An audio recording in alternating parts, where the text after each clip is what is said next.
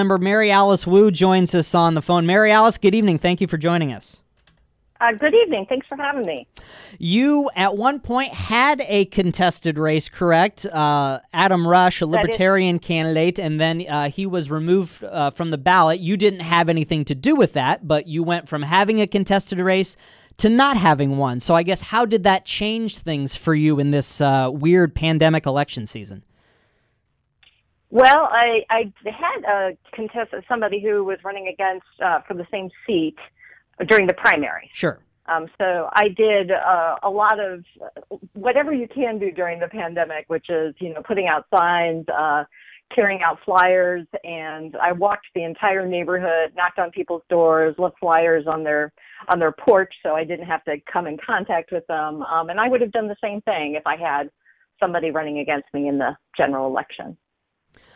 Uh, how much do you think people pay attention to these local elections? We've said it many times on our coverage tonight. There are not the big eye catching races like Trump versus Biden or Rauner versus Pritzker, uh, but these are the people that set the policy locally. What's been your experience about how much people pay attention to a night like this? Well, that's a good question. I mean, I was actually surprised that the voter turnout during the primary was lower than I expected. Um, and so I do think that it's difficult uh, to get people excited about an election when there isn't a national uh, office up.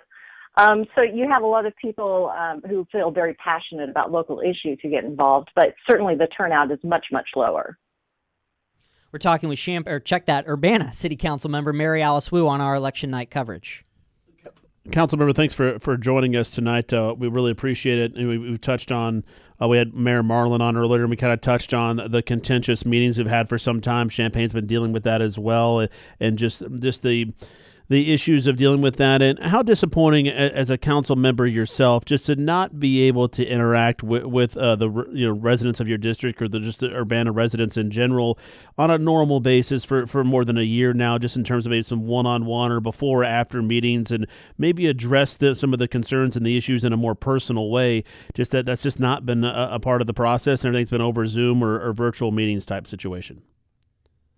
Yeah, absolutely. It has definitely been a challenge. Um, you know, one of the things that I really enjoyed when we were in person was having the ability to chat with people before and after the meeting. It really gave us an opportunity to listen more and to provide some information that we had that maybe didn't make the meeting.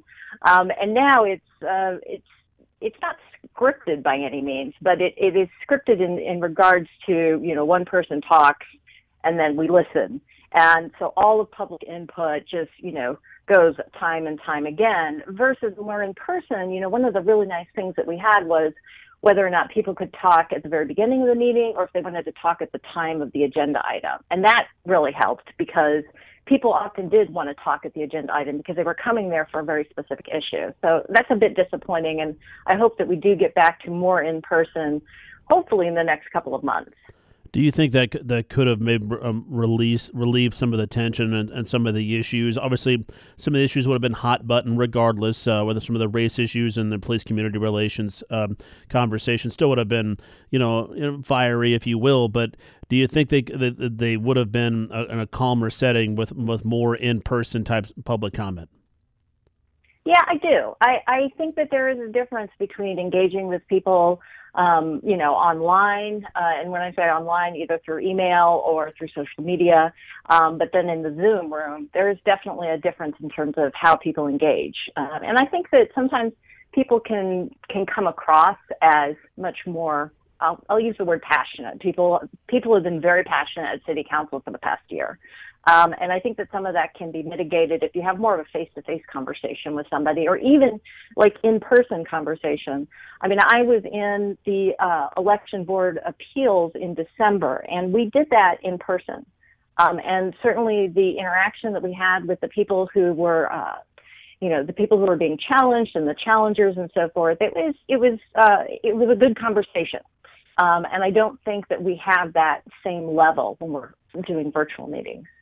We're talking with Mary Alice Wu, member of the Urbana City Council, on our election night coverage here on DWS. Uh, police reform, an ongoing topic in Urbana.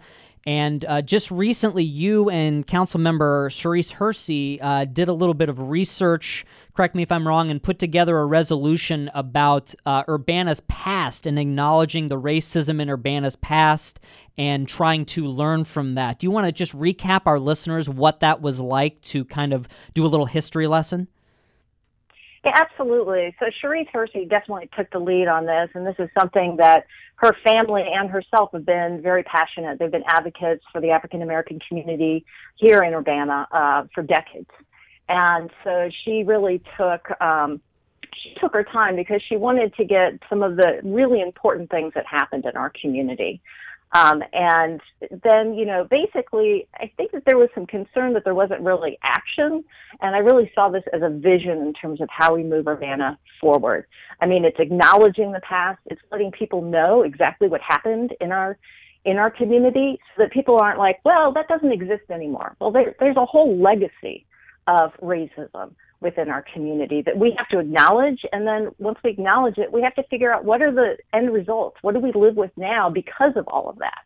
So I thought it was really important for us to have that as a, a base so that we can start having these conversations. And speaking of the conversations, the rewrite of the police use of force policy is ongoing. Uh, we just spoke with Mayor Marlin a moment ago about how that is such a difficult topic to walk that line of giving the police officers the tools they need to do their job, but also giving the residents the accountability they desire. Uh, where do you see that issue going? Well, I, I see that we're on a really good path right now. Um, I, I know that uh, we've been talking about this for since October, um, and you know we really started having serious conversations in October. But certainly before that, this has been a topic.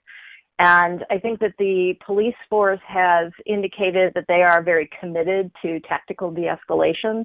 And in fact, I wrote a resolution in February which basically um, solidifies where the city council stands on that. Um, and so I wanted the city council to basically back this as a way to shape as one of the voices as we work through it, it, this use of force policy. Mary Alice Wu from the Urbana City Council, we appreciate your time tonight. And uh, as long as one person voted for you today, right, you have another term on the council. So congratulations. Well, thank you. For that uh, the primary, you know, the primary was different. So um, it, it's a it's a bit of a, a more relaxed for me tonight. Sure. Well, we're glad that you got to relax uh, a little bit today, and best of luck with uh, everything uh, going on uh, city council business. We appreciate your time tonight. Thank you very much for having me tonight. Mary Alice Wu, member of the Urbana City Council. She is uncontested this evening. It's 824, 67 degrees on our election night coverage here on DWS. Tim Ditman, Michael Kaiser with you. We know everyone's chomping at the bit for the results, right? That's the reason you tune into us to find out who the winners and losers are. We're getting results from the Danville Election Commission. They are precinct by precinct not cumulative. We are told their cumulative results are not going to be released until the end of the night. And as much as I would like to sit down and add up 33 precincts, I have a show to host, so uh, we're just going to do the best we can with that. We just got an update from Champaign County Clerk Aaron Ammons. He put this out on Twitter. He says, We are aware there is an issue on the clerk's website. We are working to resolve it as quickly as possible. We will post an update on social media as soon as we have more information. Thank you for your patience. There are currently no results from Champaign County, hence the tweet from Aaron Ammons. So we're still awaiting results from Champaign County. We'll get you those as soon as we get them. We have results trickling in from Danville and as soon as those uh, get in a form that we can easily bring you on the air, we'll bring those to you. We're also monitoring Parkland College Board, which is 12 counties. And again, we're in a similar boat there. Uh, as much as I would like to sit here and do long division all night long, we have a show to host. So we're just going to do the best we can in getting you results from Parkland. We appreciate everyone tuning in and listening tonight. It's 826, 67 degrees here on DWS. We'll take a timeout. Matt Gladney from the Champaign City Council will join us after this. Yes.